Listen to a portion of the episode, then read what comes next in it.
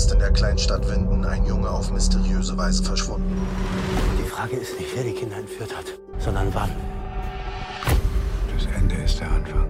Und der Anfang ist das Ende. Zick, zack, Du wirst alles verstehen, wenn es an der Zeit ist zu verstehen. zick, zack, Aber jede Entscheidung für etwas ist auch immer eine Entscheidung gegen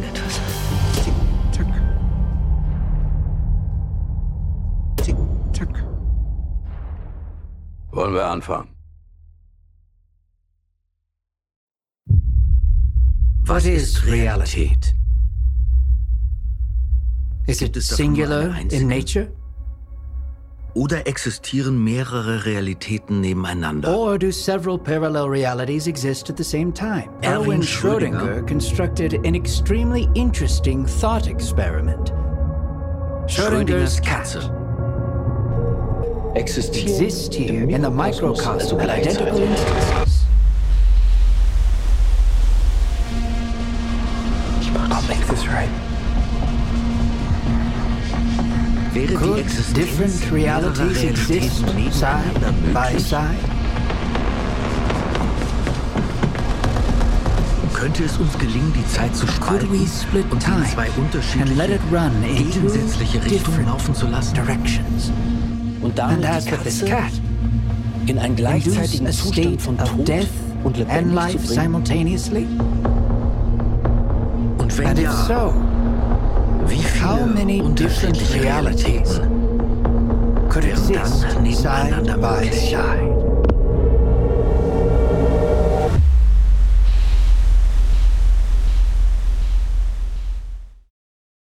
Hello and welcome to the final episode of Dark, a companion podcast to the Netflix TV series. I'm Mergles. I'm PB. And I'm Acorn. Wollen wir anfangen? Yeah. Yeah. Hi, ladies.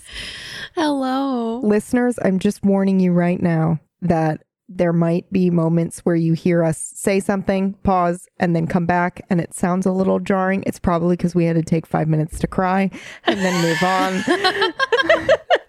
oh, I'm going to be leaving all of the crying in. Okay. That's what the people are here all right, for. All right. That's fair.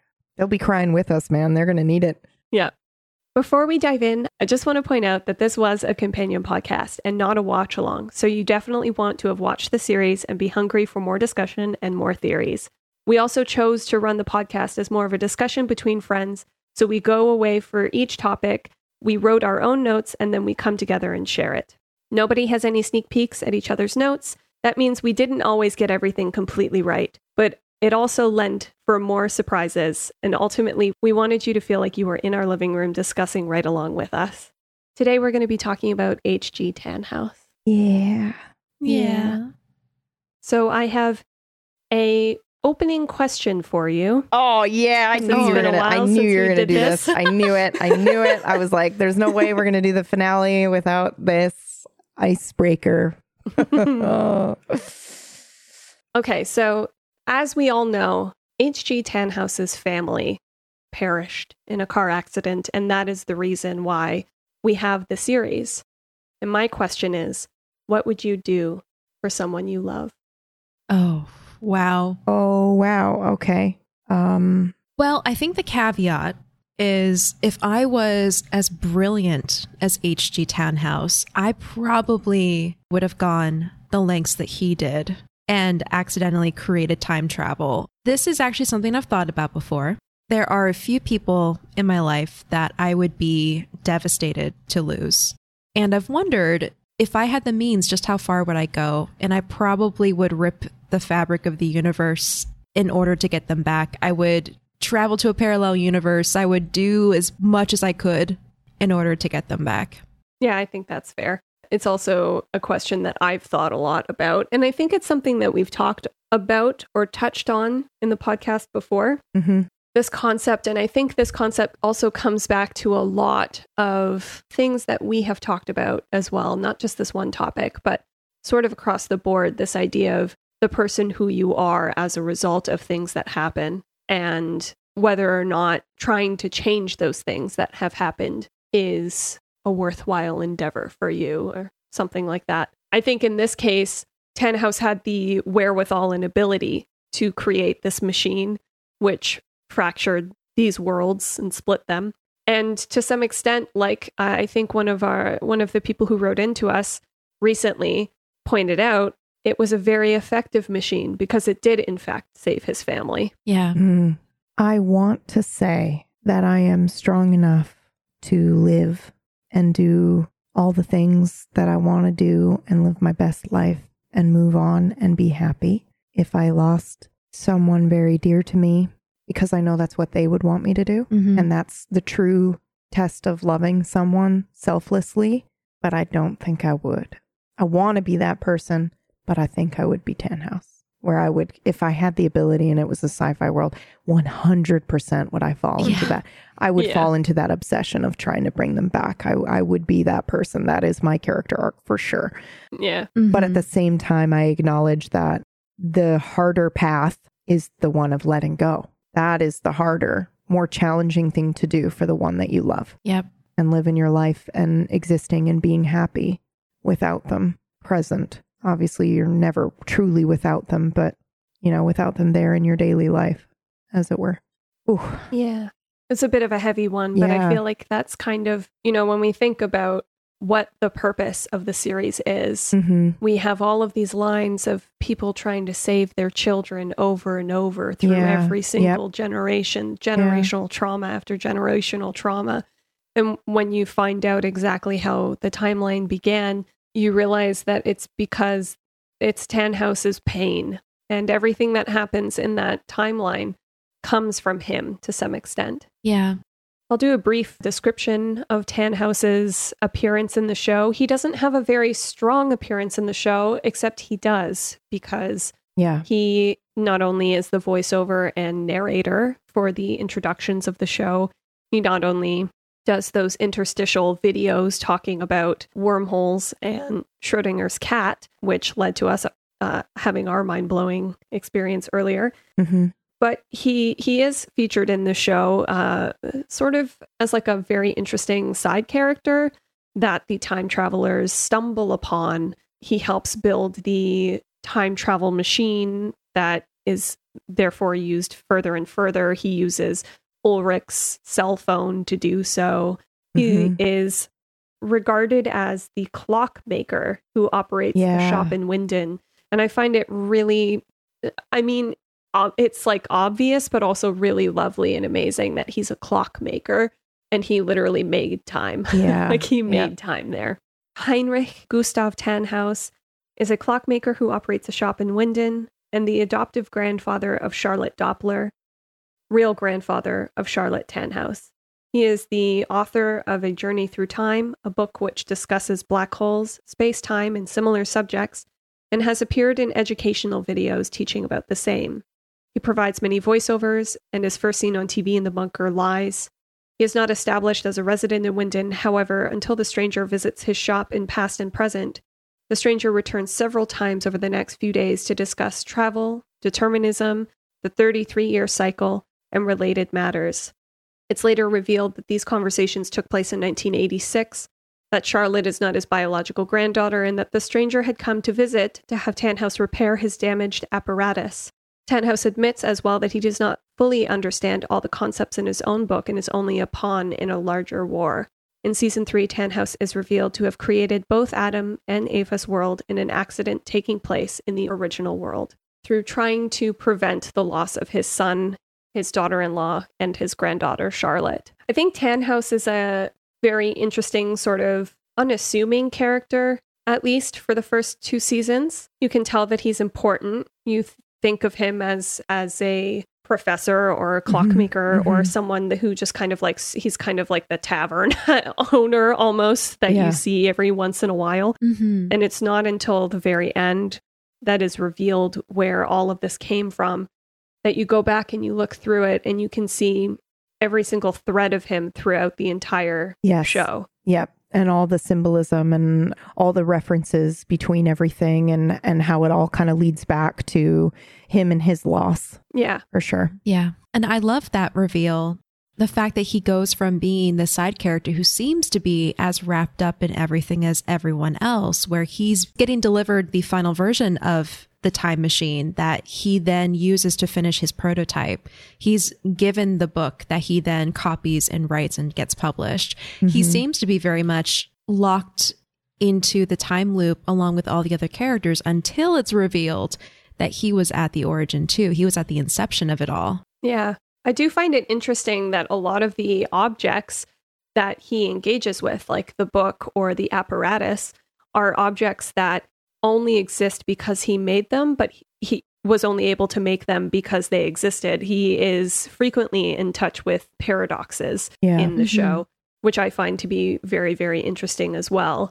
He's also someone who finds out about time travel and is like fine with it. Like he works with the time travelers very frequently. He continuously stands out of the timeline in some way, shape, or form, even though he is Charlotte's grandfather, which I find super interesting. I think it is one of those things where he kind of. Uh, I don't know. Did it surprise you that it was Tannhaus at the end? Yeah, I think it did. But at the same time, it felt so perfect that after I had that moment of surprise, I thought, oh, of course, of course it would be this character. He's almost hiding within his own character. Yeah, hiding in plain sight. Yeah, I don't think it surprised me either. I was very much, uh, I think, involved in the reveal that I, I was all on board for it. Like, absolutely, yes. Yeah. Yeah, I don't think I found it that surprising, but I, I it's hard for me to recall back that far. Maybe it did. Maybe it did. I just remember being like, this is amazing. This is perfect. Yeah. Mhm. I think there was a long time ago in the podcast where we started sort of edging onto the discussion of Tannhaus being God. Yep. When I was preparing for this episode, I kept thinking about all of the knowledge that I feel we've gained that I feel like I take for granted now. I'm like, oh, of course it's this. Of course Yeah. it's that. Yeah. But in just remembering some of the things that we believed Tannhaus to be God, that we believed Hannah was sort of like came from him and his desire, and uh, you know all of these sort of things that come down the line. And when we hit the when we hit the the show is Schrodinger's cat discussion, which was then supported by Tannhaus literally doing an explanation of Schrodinger's cat Yep. in the show. Yep. Uh, Unfucking real. unfucking real. I was like, I don't. What do we say? it's like, what do we say now? Well, I do have a bomb I've been sitting on for a while. No. I I feel like we have one more bl- mind blowing moment left. Stop. Really? oh my God. What? Okay, so and I hinted at it with you guys before, but I wanted to Yeah. save the actual bomb. Okay. And when I tell you, it might freak you out because it brings another thing we talked about where I was like, gee, I don't know. But I was freaking out internally. It ties everything all together. Now, Okay. Okay. What? can I Are- just can I just go? Can I just go? Stop. Yes. Yeah, oh yeah, my yeah, God. yeah, okay, yeah. okay, okay, okay. So, first of all, we know about names, and I've talked about wanting to share this particular anagram bomb for a while. So, in my diving, we know that Sonja is literally an anagram for Jonas, right? It's just, mm-hmm. you know, the letters rearranged. And, but Marek, I was like, oh, that's not Martha, but it's similar to Martha. But if you take in Tannhaus, now it makes Martha. Marek, Tannhaus, if you take the H and A from Tannhaus, now you get, and the M A R from Marek, you get Martha, right? So in Yeah. during this dive, I'm like rewatching the final episode. In the final episode, they show baby Charlotte's face for the first time, which we have not seen until this moment. They very specifically show you her face. Okay, this is it. If you brighten it and you look at this baby's face, you see this. What is that? no. What is that on her lip? Stop right Oh now. my God. Does she have a cleft lip? She does. Stop right she has now. and it's very light and faint, but my God, I and we're gonna put it in the show notes, but that's that's it to me. Like that that is it. So that means the son of Jonas and Martha is a representation of for sure of the child that he lost, the grandchild. Yep. Right? Yep. That's why they have the cleft lip. I'm sorry. What? Yeah. yeah. Yeah.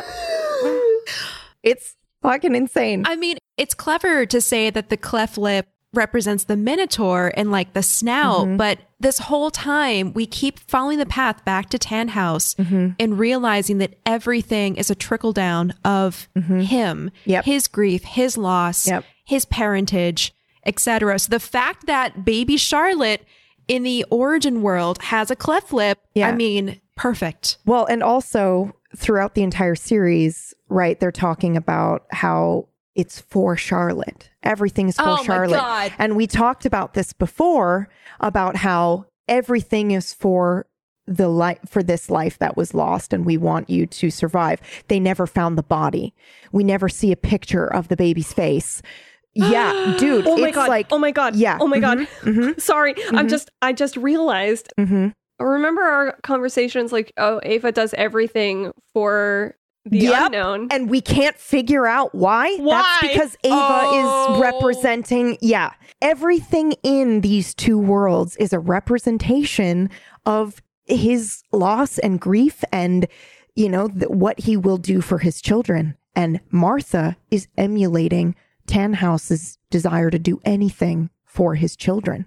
Everything is a repetition. Yeah. Yeah. Yeah. Can yeah. I also say? Can I Mhm. throw this out here real quick? Let's just get loosey goosey with it. Mhm, mhm. The show starts with Jonas losing his father, Yes. and if we think of death as not being gone forever, hmm Marek would have lost his father the Yep. moment he died. He would have moved into a new environment, Yep. potentially. Like if we believe in afterlife, Mm-hmm. he moves into a new environment with his wife and his daughter. hmm And that would mean that he is effectively losing his father at that point. Yeah. Could that be another thing? I don't know. Yeah. death, death as separation. Yeah, Dude, it's just, I, that's wild, dude. Yeah, dude, Wow, I- what a mhm, catch. mhm, Holy shit. mhm, How long have you been mhm. sitting on this?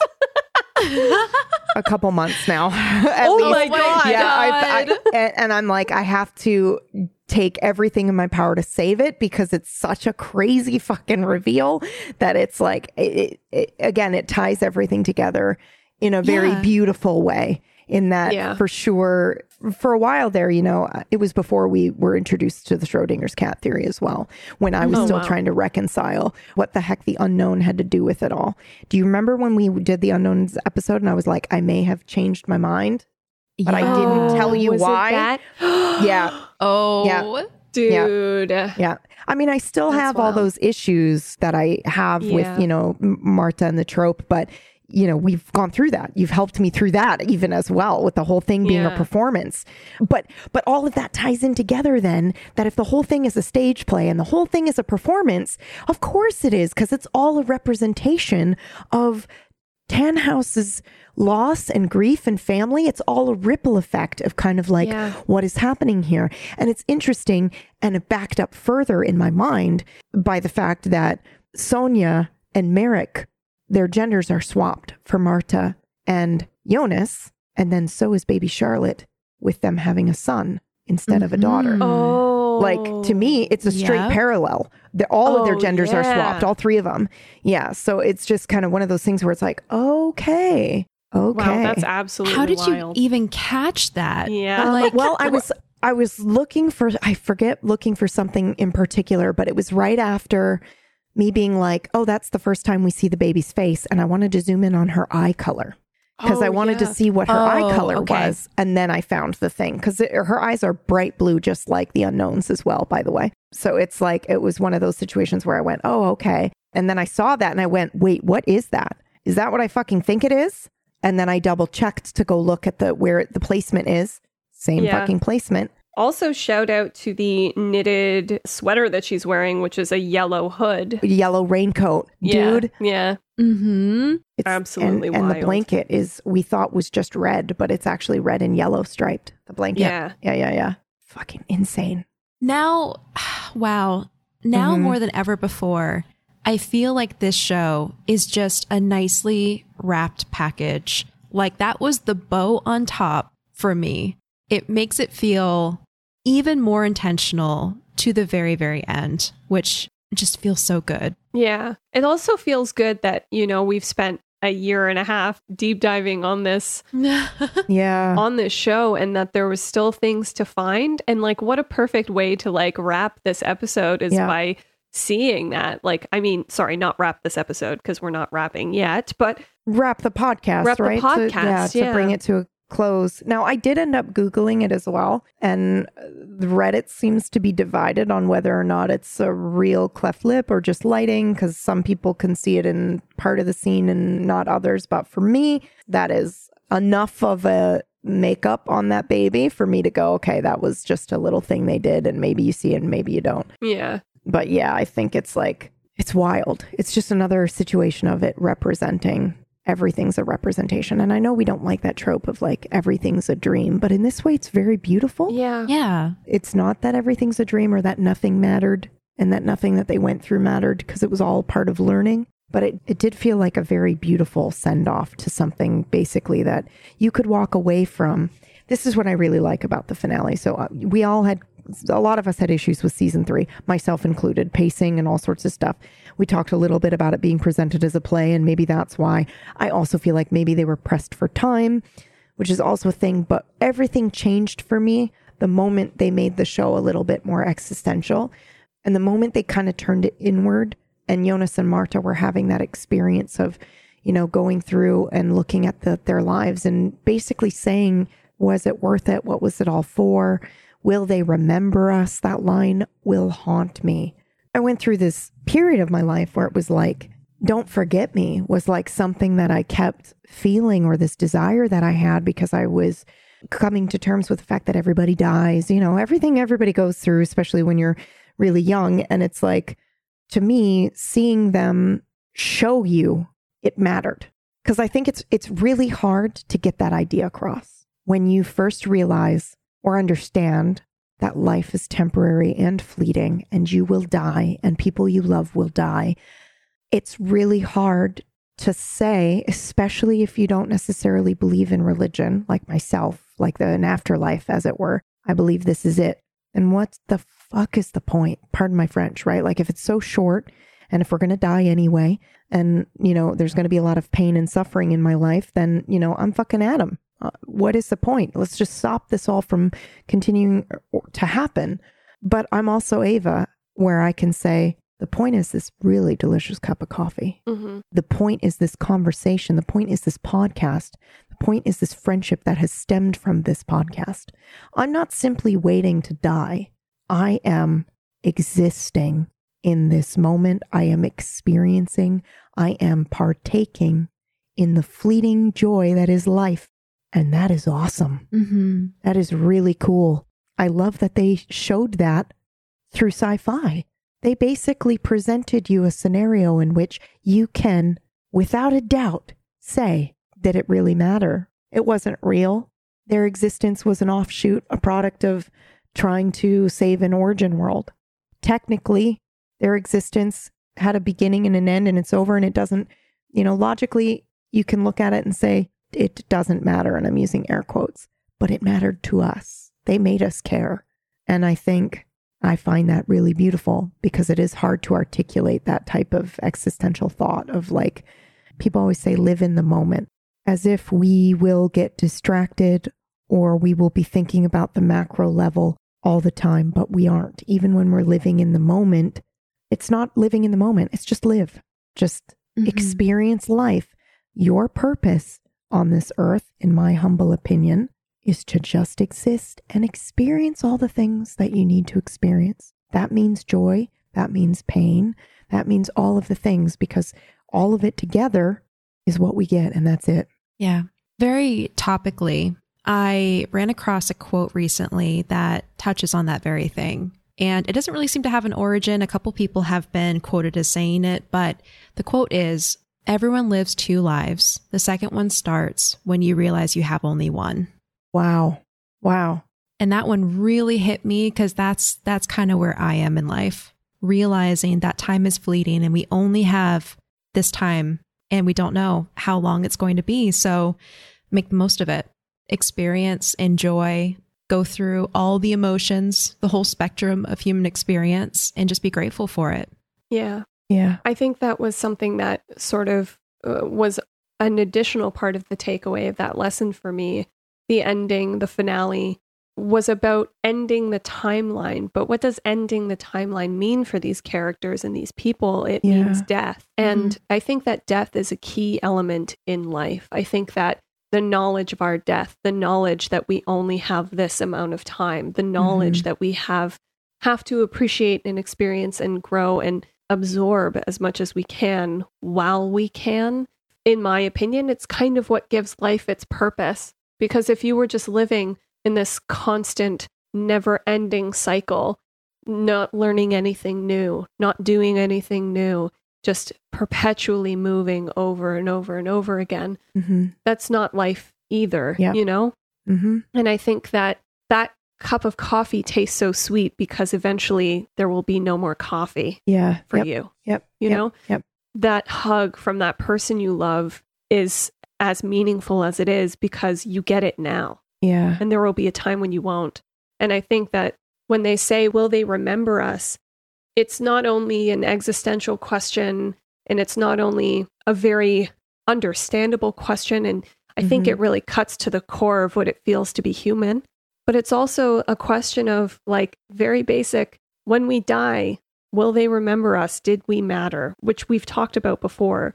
And I think that the way in which Dark epitomized everything about the human experience and the human life and the passion and the suffering, the trauma and the grace, everything that's there in the show. It ended with the final human experience, which is death, and then the first human experience, which is birth, because Hannah is pregnant in the final scene. Yeah. And Yeah. she says, I've always liked the name Jonas. And it, it implies to us that, yes, it is a cycle and this cycle ended, but it will continue. It's just not Yep. the type that you imagine. And it's, it's not the version that you saw here. And there will be death and there will be life. And it all continues in this time travel loop.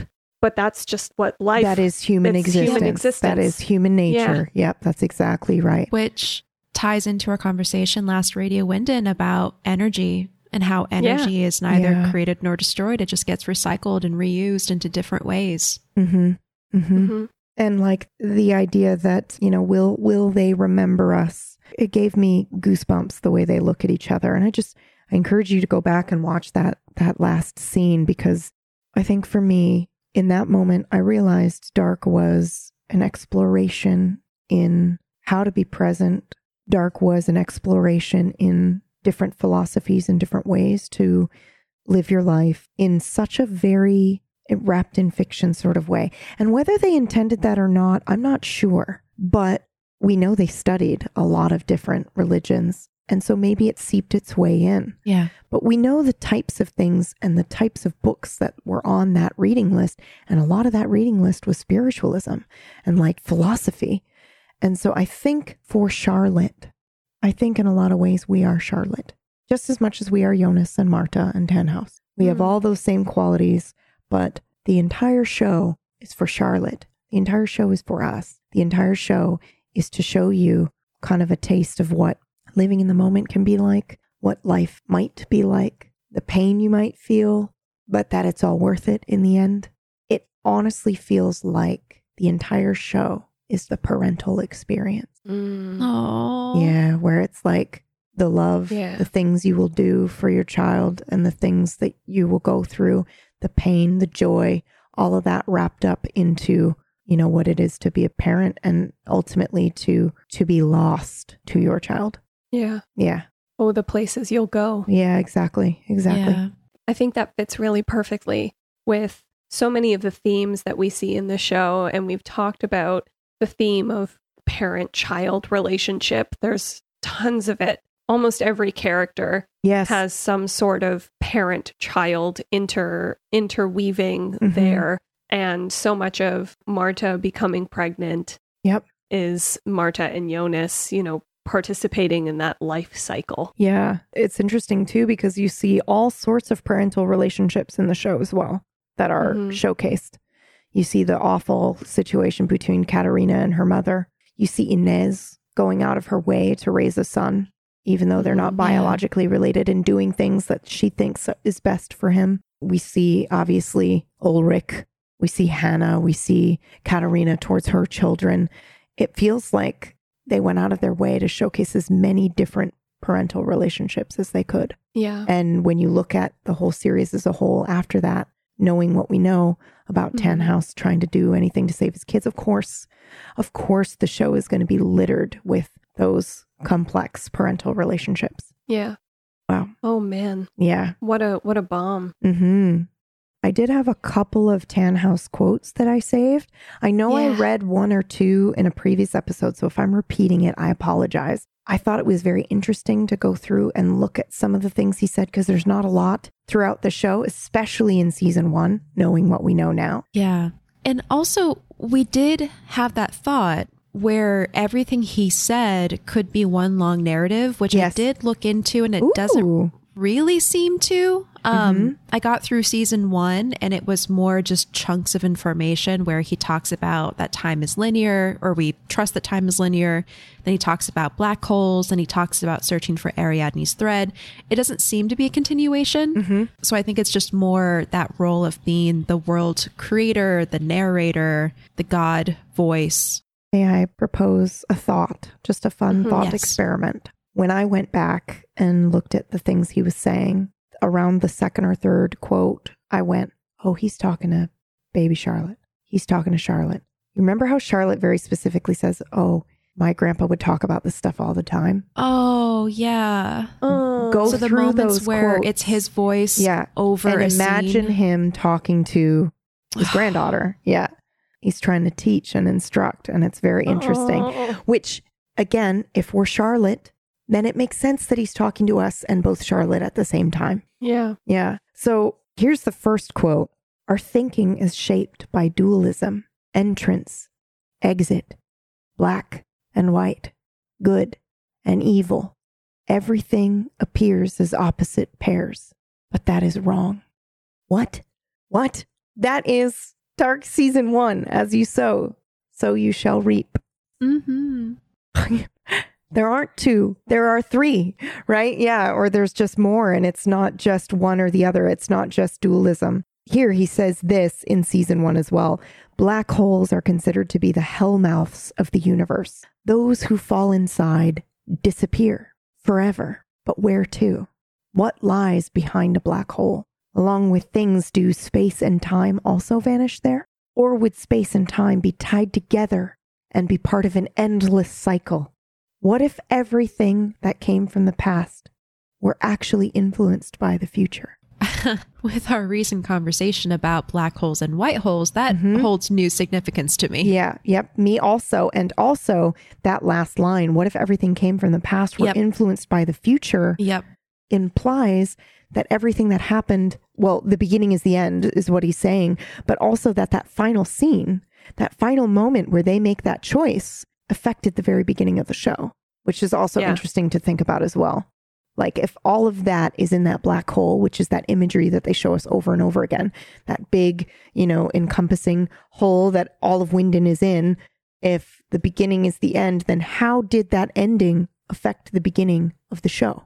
Interesting food for thought Mm. because I can't think of anything immediately, Mm-mm. especially because I'm so holding so hard onto the Schrodinger's cat. And once we've watched the entire show, we are observing it, and now we can finally see the reality in which they succeed. And in my head canon, and this may be a bit depressing, they're still in that loop. There are still Martha's and Jonas's doing that loop over and over and over again. I agree. It's just yeah. there is a reality in which they did succeed and they stopped Oh. existing and they saved his kids. But Yeah. the way I view time travel and if the Schrodinger's box theory is is kind of where we're going, which is where I'm going, then that loop is still happening, which makes sense because I can start the season over again well, watch it.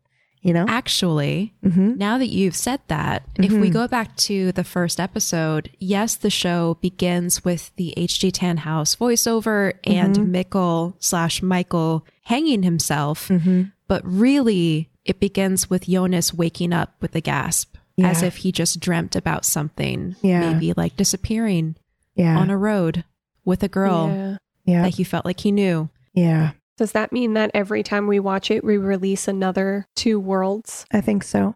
and we're re experiencing, and there's another instance where they succeed, Mm-hmm. right? Because again, it's really hard to grasp the concept of infinite. It's just Yeah. difficult for us.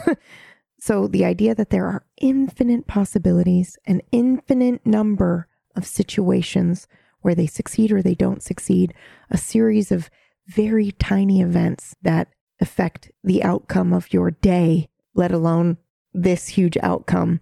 It's hard for us to comprehend that. But the reality is, there are hundreds upon hundreds and thousands and thousands of instances where they succeed, and hundreds and mm-hmm. hundreds of thousands of instances where they don't. But I think if we look at everything as being in a time loop, yeah, they break it, but we viewed it as linear, but it doesn't necessarily mean that it is. And so there is still infinite number of situations where they don't succeed and they will continue to do that because time is happening all at once in this black hole in this bubble and everything's happening together. Mm-hmm. We just happen to look and observe and then through that observation we saw a different outcome than the normal loop over and over. Now final quote i think. Why do we decide for one thing and against another? Does it matter whether the decision is based upon consequence or a series of casual links, or that instead it stems from an undefined feeling inside me. Perhaps everything in my life boils down to this one moment that I'm part of this puzzle, one that I can neither understand nor influence.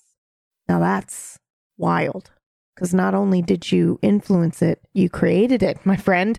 Yeah, You bro. know? You, Bro, you uh, made it. yeah, everything is here. But now think about that in an aspect of, you know, Murgle saying, what does the show mean to you? Life is what you make it. That's what the show means to me. You can choose to be Erit Lux or you can choose to be Sic Mundus. I can choose to say, none of this pain is worth it. Or I can choose to say, it's worth everything. Yeah.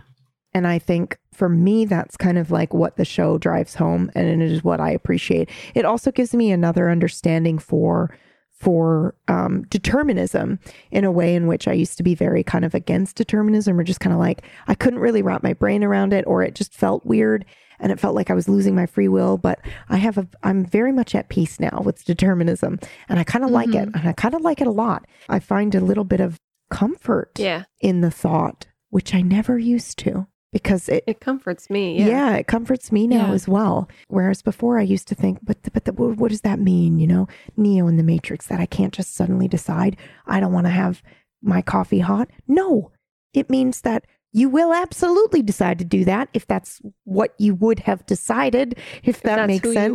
Yeah, if that's who you are, then of course you're going to decide that. But it's like this idea that at any given moment, you are actually trying the best that you can with what you have, the tools that you have that are presented to you, and that, you know, that's just how humans function.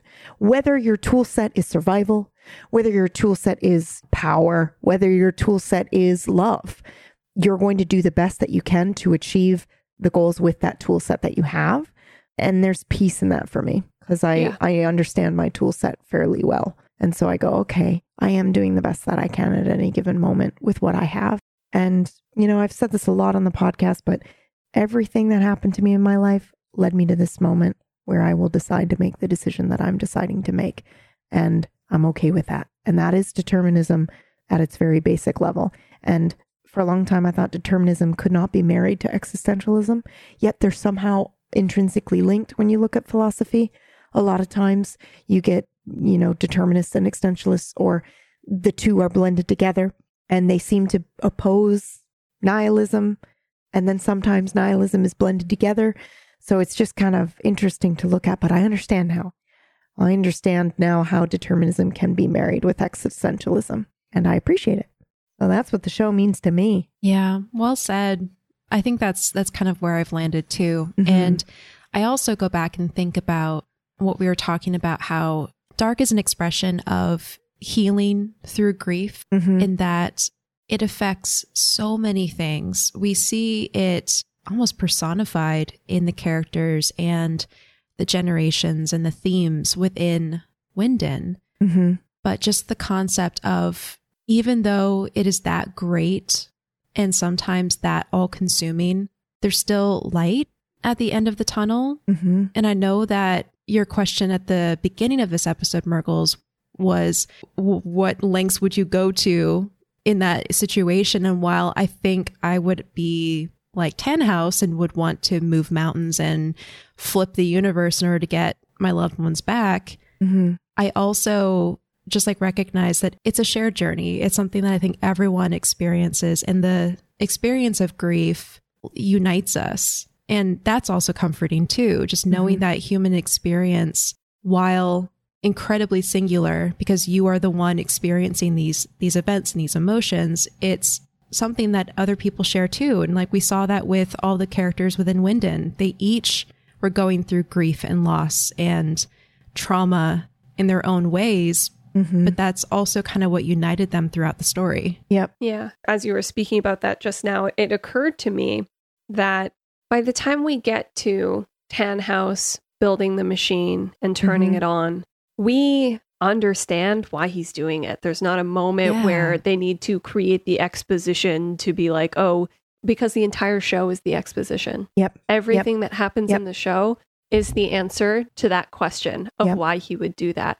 Yep. Exactly. Yep. When we're ready, I d- and at that moment might be now. I did want to kind of go through not just Tannhaus quotes, but quotes from the show that I feel reflected what they were trying to teach you, Yeah. as if the show were a parent trying to prepare you for life and trying to prepare mm. you for that existential crisis that hits us all, and just how when I look at moments from the show and the script and the writing, I see that. I see all the philosophies reflected back. I see all the moments of trying to teach and educate you and prepare you, but wrapped up in fiction. But if you pull it out of the fiction for a second, it's real, true wisdom in here.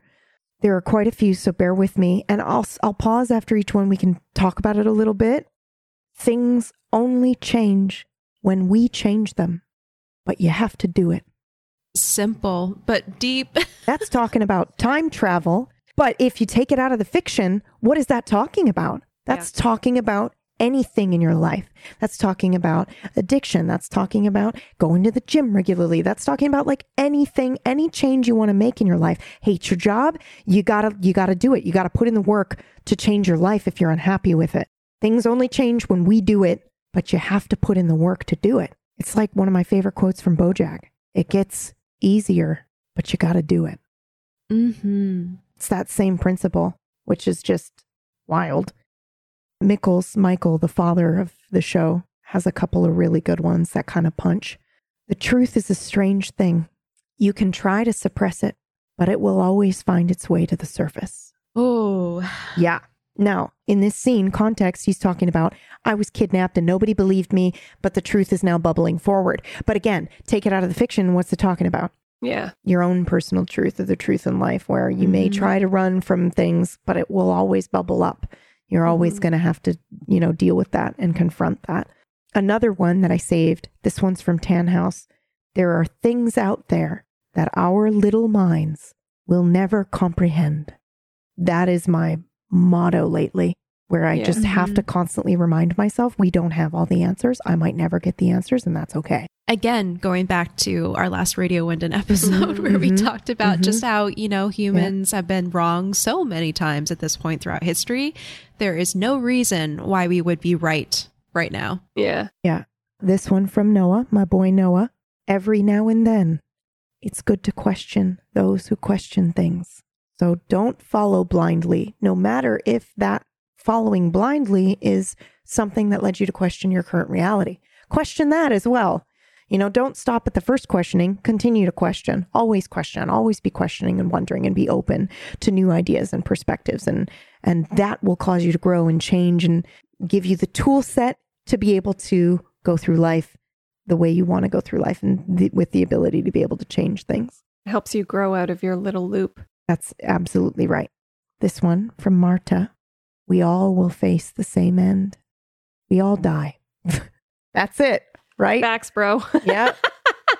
right? We all face the same thing in the end, and that is to die. And I think there's a Donnie Darko quote that's like, we all die alone or something like that.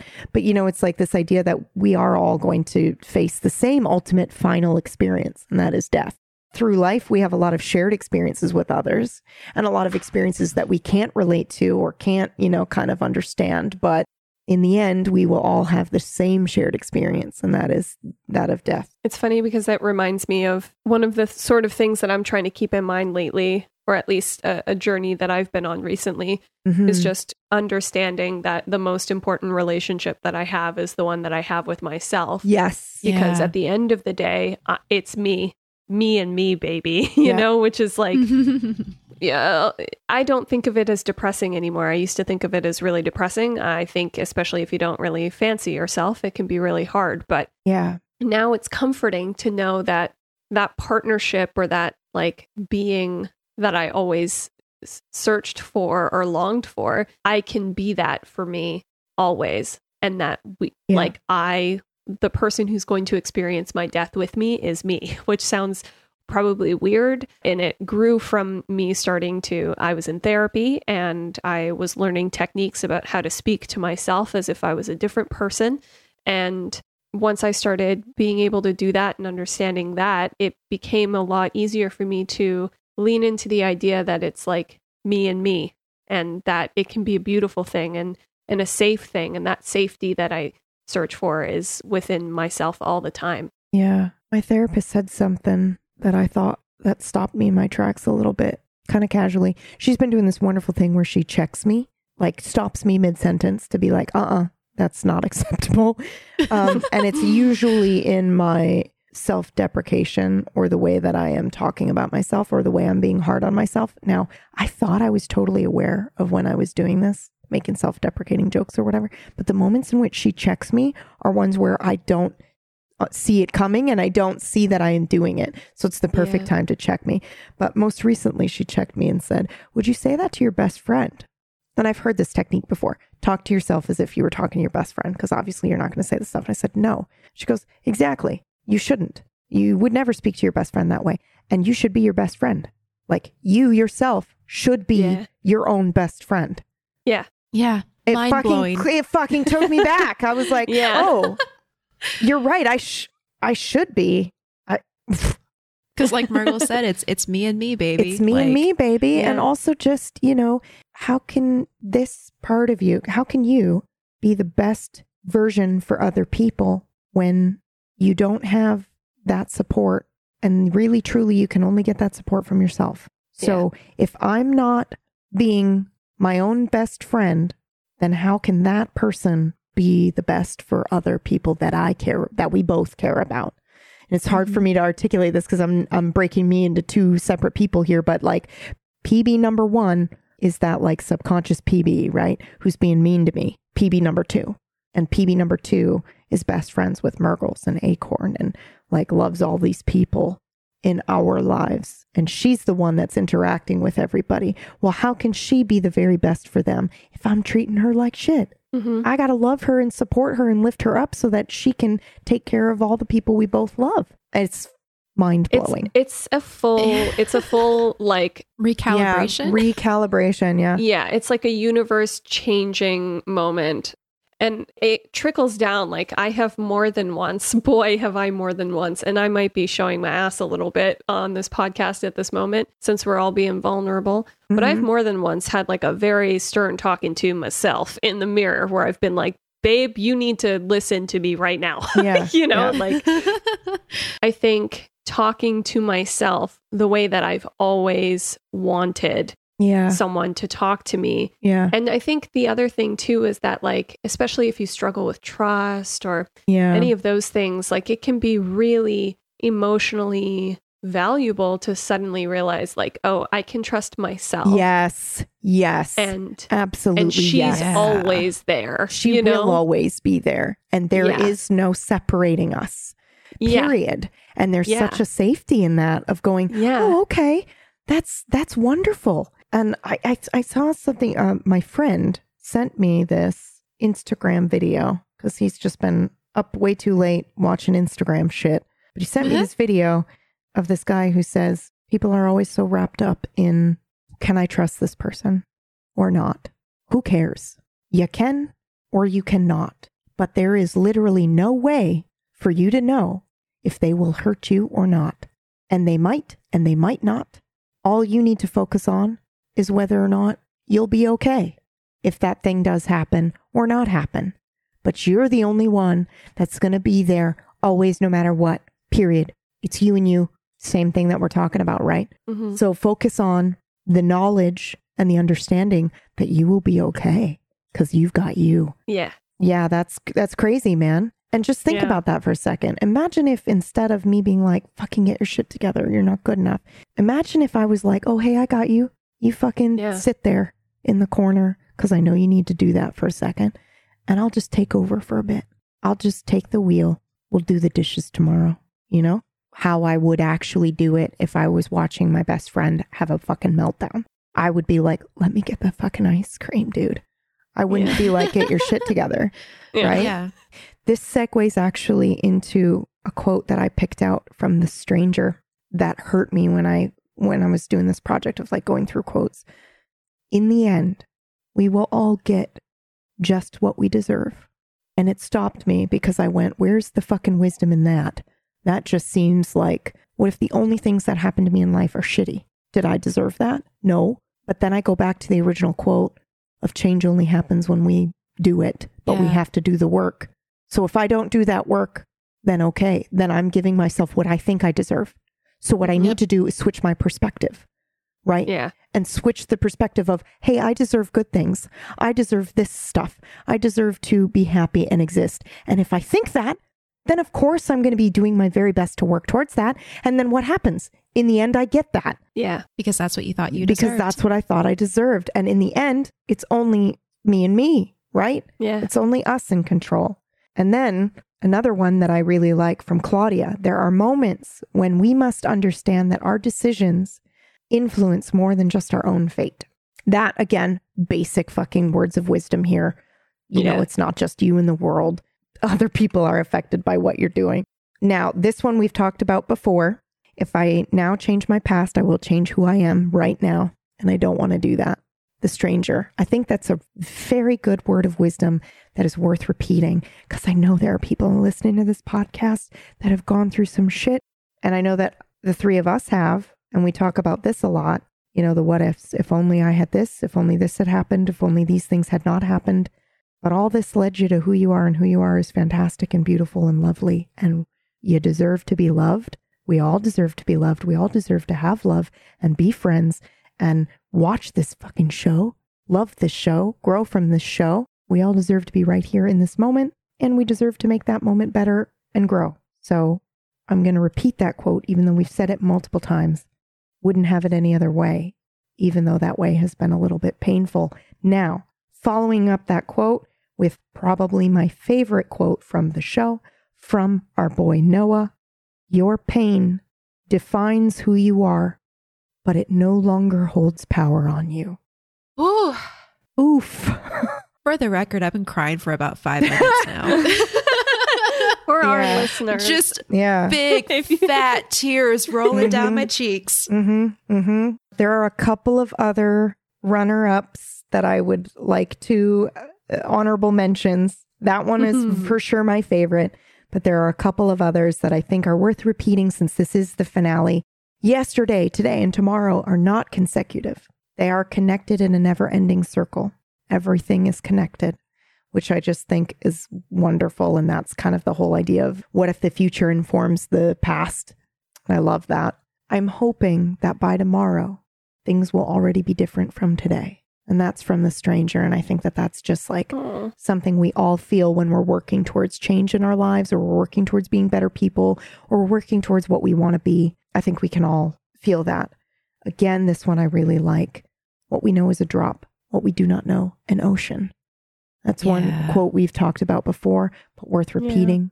Martha, in the end, death is just a new beginning. And that's exactly what they show us at the end of the show. Yep, that's exactly right. And also, one of my favorite quotes from Hook, a random movie that I'm mentioning, is Death is the next adventure. Oh, yes. yes. And so, and that I think has been repeated in uh, media elsewhere as well. I think Dumbledore says the same thing in the Harry Potter series. I think Lord of the Rings too. Yeah, Lord of the Rings. It's just like a, it's just a continuing thought that we can see throughout human culture and media that, You know, death is just another part of life, another great big adventure. I think this is the final quote that's runner up. Life is a labyrinth.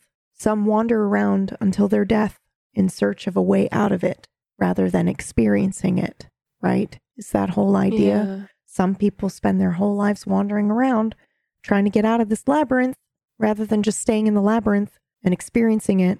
So, yeah, Yeah. Yeah. If life is the labyrinth, yeah, yep. that's that's what you experience. Yeah. It's not trying to get to the end or trying to get out or get a Mhm. different different version. Yeah. That is said by Adam. So final Jonas says that. And Yeah. final Jonas also says death is incomprehensible, but we can reconcile ourselves with it. And life is a gift for those who know how to use it. Adam says that. Adam says that. Yeah. Anyway. Oh, oh, oh, oh, oh. And the final one, I scrolled down. The final one, old Tannhaus's father says, everything that once lived lives on forever in the eternity of time. Oh my god. Why don't I remember that one? That's amazing. Because Yeah. it's stuck in the sci fi narrative and we miss it. But when you pull it out and look at it as just words of wisdom, oof. And that's the kind of idea of like, yeah, you will live on in people's memory or your experience, or just the idea that what you did in your lifetime, that day that you decided to pay for the person's coffee behind you, or the day that you were late, causing somebody else to miss their train and not get killed on the way to the train. Like the stuff that we do, it's again, it's incomprehensible to understand the macro of it all and how our lives affect other people. And it's not just, like Claudia said, it's not just certain actions that affect others. It's literally everything you do, dude. It's every step you take. And that can seem overwhelming and scary because what if this thing I do hurts somebody else or, you know, causes this butterfly effect? But like you don't have control over that. And also it's happening to you everything that everybody else is deciding and doing is affecting you as well. And, you know, we're these reactionary creatures. And trust me, you're going to do the best that you can with the tools that you have, no matter what. And that's just, Mhm. that's just the, the net, the map, the labyrinth that is life, where everything is connected, my string to your string. The fact that I was late to work causing the meeting to be delayed, causing somebody to kind of be in a bad mood or a good mood has such a crazy rippling effect on everything that of course you will be remembered because your existence affected everything in the world we know it today. Every step you took. And that is a crazy powerful thought. Because even if, when I die, if I don't have kids, who's left to physically remember me? My family, my younger sisters, until they are gone. And that's it. Maybe kids I mentor or help and that generation. But what? That's three generations max, unless I do something crazy like cure cancer and my name lives on. But I think that's what people think when they think legacy. I have to get into history. I have to do something that leaves a name or a stamp to be remembered. But I think that's what the show is telling you when Hannah says, I've always liked the name Jonas. Is she really truly remembering Jonas? No. But what they did affected everything. And that's the same thing for us, too, right? Maybe matchmaking somebody else or running into somebody at a coffee shop caused these two people to fall in love and they have kids. And because they have kids, on and on and on, you know, that kind of thing. But it was because you spilled your coffee or just something so small, we can't wrap our brains around it, but it does have an effect. That's really cool. And that's something that I, I never really thought about until recently in exploring these elements of the show through this podcast, even not even just watching the show. I would have walked away from the show and been like, cool, existential dread, cool, they addressed it, cool, you live on, blah, blah, blah. But it is through exploring these things in the show that I'm like, oh, even me being a recluse has done some things that I maybe couldn't wrap my brain around, you know, in the last year, barely leaving my house. I, we tend to think in a physical form. Like, unless I'm physically present or unless I am, you know, interacting with another human in a tactile way, I can't be affecting anything. But the world is affected merely by my existence. What? That's insane. Anyway. It's also that's like the biggest way to combat loneliness yeah. and feeling isolated. Yeah. Remembering that you're just one part in this giant web of human Yeah. experience and Yeah. every little movement you make will ripple and affect the other parts of the web Yeah. in large ways or small ways. hmm I think there was a quote that's popping up into my mind. I think I read it, but I don't know if I did. But it's basically that idea. Like we're not individuals, we're all part of a collective whole. I can't remember who said that. It might have been Ava, but yeah, it's just like inter- it's interesting to think about that that we are part of something. Now, I- I'd like to, if we have time, bring up something that happened yesterday. Again, everything's all connected. Acorn and I are part of a very small writers group because we're trying to get back into writing. And a random conversation happened in this writing group, but it's related somehow to this today. It went something along the lines of that sci fi idea that, you know, you are presented with a clone of yourself. And is that you? It's that whole philosophical idea of if a clone is before you, are they you? Who's you? Is it your physical body or is it your consciousness? Is the copy of you you? Are you both you? The memory of your experiences. Yeah. So this copy would have all of the memories up until the moment it was created. So essentially, it's exactly you, but now it's in a now it's standing before you and you're both there. Who's the original and like who's the copy? And it was a very interesting discussion where some of the people in the group believe that, you know, there is an original and there isn't one. And I used to believe, okay, here's the original. Copy is still a super valid perspective and is still a form of you. But for the first time, I realized my perspective on this had changed because I was able to say, no, they're both the original. They're both me because my memories and my experiences are only a copy of an experience, right? When I'm recalling it, I'm just recalling Yeah. a copy and it's not always accurate of the actual event that happened. This person that has been created right next to me has the same like consciousness and thoughts and feelings. So aren't we the same thing then? Am I why am I limiting myself on my physical body then? Why am I confining myself to just this space instead of going, holy shit, I have now grown and expanded my consciousness to be able to experience life in two different directions at the same time. So this Mhm. quote copy unquote of me can go through life and we will sit down at the end of it all and go, what was it like for you and both learn. But we're not both learning, I'm learning. And then we went from that train of thought to now what if that happened but the body was different? So you didn't recognize the copy of you physically. And then from that train of thought, we went to at what point do you no longer feel like you are the same person then? Is it just the physical body, or is it the fact that your experiences are the same up until a point? How long do your experiences have to be the same before the divergence happens? And then we talked about okay, well, what if you and I, Mergles, have spent entire lifetimes as Jonas? Now we're born into Mergles and PB. And for an eternity, we've had the same shared experience, but now our lives and experiences are different. So then, what if that is what humanity is? What if that is what human consciousness is? What if that bigger whole that we're a part of is what if we're all one entity or one being that has somehow gone from this 4D universe and plopped ourselves into a 3D universe? What if a 3D person tried to put themselves onto a 2D experience? Like, what if we as 3D individuals tried to experience life on a piece of paper? What do we lose? Obviously, if you show me a square or a cube, it's going to look like a square to me. And if I move to the other side, it's going to look like another square. I'm not going to realize it's the same fucking thing. I'm not going to realize it's a cube. It's another side of the same thing. So it's just a fun thought experiment to think what if that's what humanity is? What if we're all a cube, but we're experiencing life in this way? So all we see is another person, but really it's all the same. It's just an Mhm. interesting thought experiment. It's the egg. Yeah, Yeah, it is. the It's egg, which yeah. we talked about in a Mhm. previous hmm episode. The egg by Kirk is Kirk.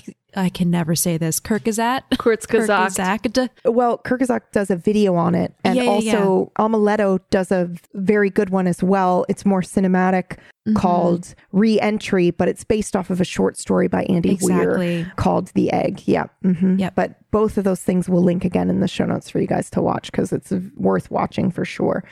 Um, but it's just like that whole idea. And, you know, then we got talking about how to relate this to fiction and what if deja vu is really just you remembering an experience you've somebody else has had collectively.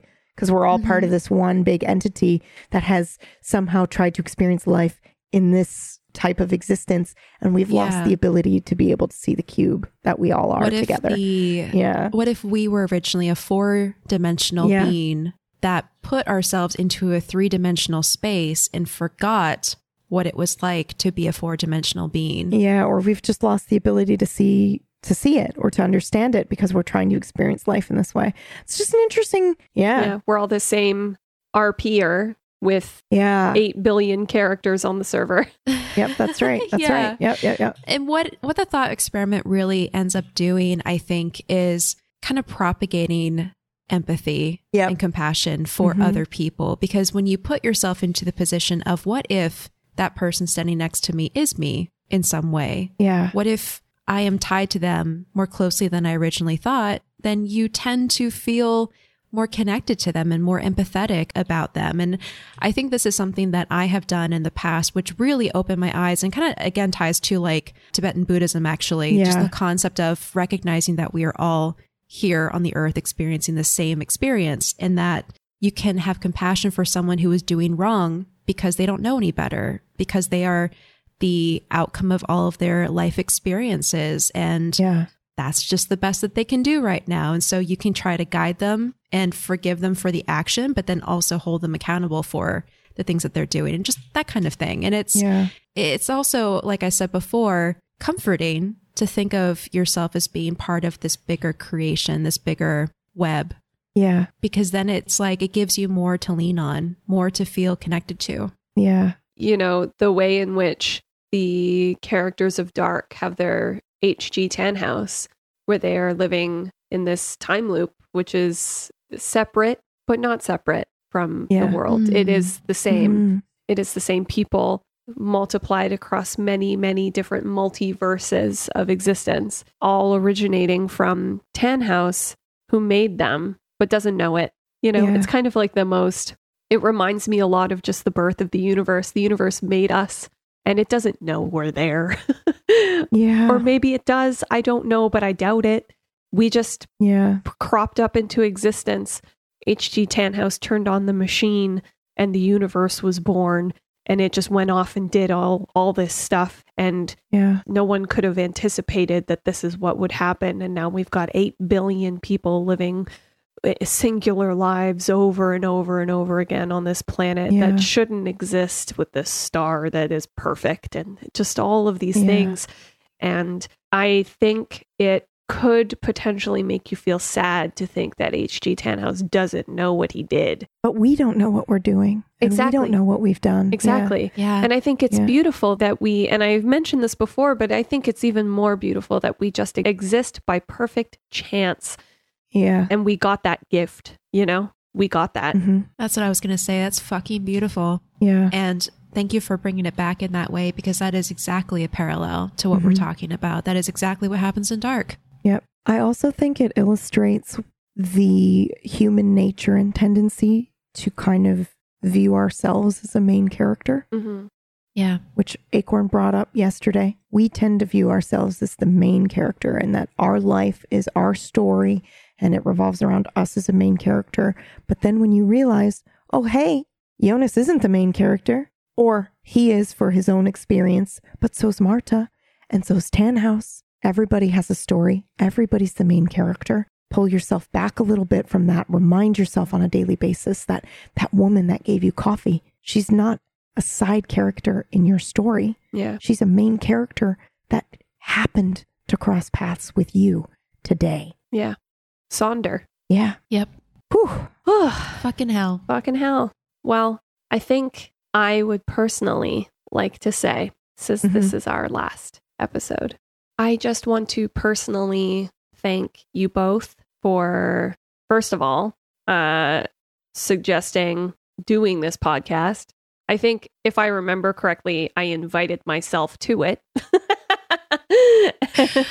or you invited someone invited so. me. It was I think, I, yeah, Acorn and I had talked about it because we were both huge fans of the show. Yeah. But I don't know if you'd seen it yet, Mergs, or you'd seen season one. I'd seen or season part one. of season one. Yeah. Yeah. And so, uh, you know, I always wanted you, but I didn't want you to feel obligated and also I wanted to make sure that we picked people that were obsessed with the show, Of course, right? yeah. Yeah. So so it was like that. And then when I asked you, you were like, absolutely, because and then you had finished the entire like season one and two rewatch in like a week and a half. I you binged binged it. it. it. was insane. Yeah. Yeah. Yeah, it's just like I look back on the beginning of this podcast and it was as serendipitous and kismety Yes. and Yeah. fortuitous as I think many of the things in Dark itself. And I'm eternally Yeah. grateful for being a part of it. So thank you both for having me. yeah. Thank you both Oh my for God. The yeah. same. Yeah, same. Uh, and I obviously coming up to the end of the podcast has shit. I made it all the way through. God damn it. Obviously, coming up to the end of the podcast has got me thinking about all of it, you know, and I, I did make the mistake of going through our early DMs. Oh no. Yeah, because everything's in this group, right? We've got this Discord DM that has the whole history of this podcast in it. And I went through the beginning and seeing our excitement and uh, picking the art for the cover and going through all of that and making sure that it was like, you know, uh, what we wanted to do, the conversation about how do we want to run this, you know, do we want to just do episode by episode and all of that. And um, it feels like different women It does. looking back Yeah. and reading that. And uh, Even just thinking back to that time, like, oh Yeah. my God, so much has happened. yeah, it feels like a lifetime ago. It does. It feels like I've lived, you know, in a couple of loops, to be honest, Yeah. to get me back to this point. So yeah, I'm also eternally grateful. This is something that um done a lot of podcast projects. This one is my favorite. This will always be special. Well, General man noises. I think this conversation was the perfect end of this podcast, and we should never believe anything else. No. Phoebe, why? Because it's true. we also want to thank you, Yeah. listeners. Thank you so much for giving us your ear and your time. We also want to thank you deeply for rating and reviewing the show Yes. uh, because the fact that you did that meant that it reached more ears. And for that, we'll be forever grateful. yeah. Made the conversation bigger. And to no one's surprise, the three of us went the entirety of this podcast without making a Reddit post. Oh, oh, no! so we didn't advertise the show at all. Yeah. Yeah. We just couldn't we couldn't find it in ourselves to do that. So it is because of you and you, yes you, for telling your friends, for telling your coworkers, for taking the time to smack that 5-star review on Apple To talk about it anywhere Yeah. online. that caused it to, you know, Apple ended up featuring it a couple times and more people were able to listen to it and the conversation was expanded. And uh, without you, that wouldn't have been possible. So thank you. Thank you from the bottom of our hearts. Thank you. And thank you, everybody, for listening and joining us on this journey. Yeah. I think it's time. yeah. We should do our Oh, shit. final stuff Our final stuff. before you turn the podcast off, thinking we're going to go off and final things. And we just want to encourage you to stay subscribed to this podcast. Please, please, please. The only reason we say that is because we know we're going to do something else. And whether that something else is a different show that we know you love, or whether that something else is the new show by the creators of Dark, we all know it's going to be supernatural bullshit and philosophy. So hang in there with us Yeah. We will definitely post a trailer or an announcement on this feed so that you can find us. If you don't want to wait and you would like to find us elsewhere, you can do so by giving a follow to the Dark Companion Pod on Twitter or tweeting us there. You can always reach out via our email, darkcompanionpod at gmail.com. If you want to see what we're up to in between individually, I know you can find me at Twitter at Pumpkinberry. If Twitter's not your thing, I'm streaming nearly every day over at twitch.tv slash pumpkinberry. Mergles, where can people find you? Yep. You can also find me on Twitter at Merkles. And if Twitter is not your thing, then you can find me over on Twitch. I stream three times a week, Mondays, Wednesdays, and Fridays at twitch.tv slash Merkles. And Acorn. And while I don't stream anymore, you can find me on Twitter Mhm. at Acorn Bandit. You can also find me online at joisans.com, which is J O I S A N S dot com. Um, you can see all my stuff if you add a slash pages slash acorn. I have a a list of hyperlinks that will take you to all the other places of things that I do. But that is also where you can find our dark pin once it Yes. is released. And Yep. apologies, it is taking longer for it to be completed and to arrive. So while this is our last episode and our send off, you can find it on joisans.com or on Etsy if you search for Joy Sans Studio. And we might do an announcement here on this feed to let you know when they're actually in. I don't know if we've Yeah. decided or not, but that might be a thing that we do. But if we don't, just continue to check the website. We'll t- definitely tweet about it and we'll definitely put it on the geekgeneration.com slash dark. We'll make an announcement there as well. Yep. So at Radio Winden on Twitter. Mm-hmm. Mm-hmm. I think that was it, right? Well, we want to give our last special thanks to Johnny Caballero for letting us use the beautiful, beautiful cover art, being the face Mhm. of our podcast for this year and a half. You can find him on Twitter at Jhony Knight, and that's spelled J H O N Y K N I G H T. We're proudly part of the Geek Generation Network. You can find more awesome podcasts related to cool, nerdy things like TV, comic. Okay, cool, nerdy things like TV, comics, and movies at thegeekgeneration.com. That includes the Avatar podcast, so please go check that out too. Thank you so much for diving into Dark with us. This is our final episode. Thank you for joining us on this adventure. Bye. Bye. Bye.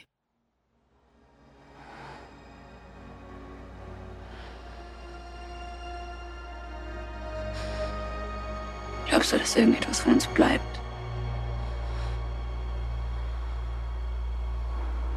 Das ist das, was wir dann sind. Ein Traum. Es hat uns nie wirklich gegeben.